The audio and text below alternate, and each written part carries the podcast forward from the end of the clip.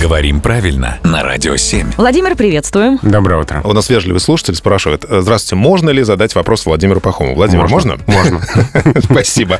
Что означает выражение «зубы на полку»? А, Это часть выражения «класть зубы на полку», «положить зубы на полку». Такой шутливый оборот, означающий, испытывая нужду, ограничивать себя в самом необходимом, голодать, переходить на полуголодное существование и так далее. Откуда оно пошло? Как образовалось? Вот здесь есть несколько версий, и непонятно, какие зубы имеются в виду. Связано ли это со вставной челюстью? Да, Да вы что? Да. По одной из версий, да, здесь имеются в виду чьи-то собственные или вставные зубы, которые за ненадобностью, есть нечего, а, снимают и кладут на полку.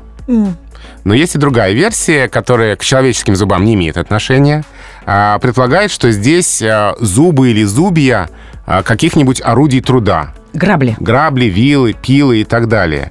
Если есть работа, то есть инструменты используются, а, эти зубья тоже используются. Если работы нет, денег нет, средств к существованию нет, то все, клади инструменты на полку и голодай. А, вот это что-то новенькое, кстати. Об этом я не думал. Ну да, но все-таки лингвисты более склонны считать, что здесь имеется в виду человеческие зубы. А, Но такой вот образ снятых и положенных на полку зубов такой яркий символ голода.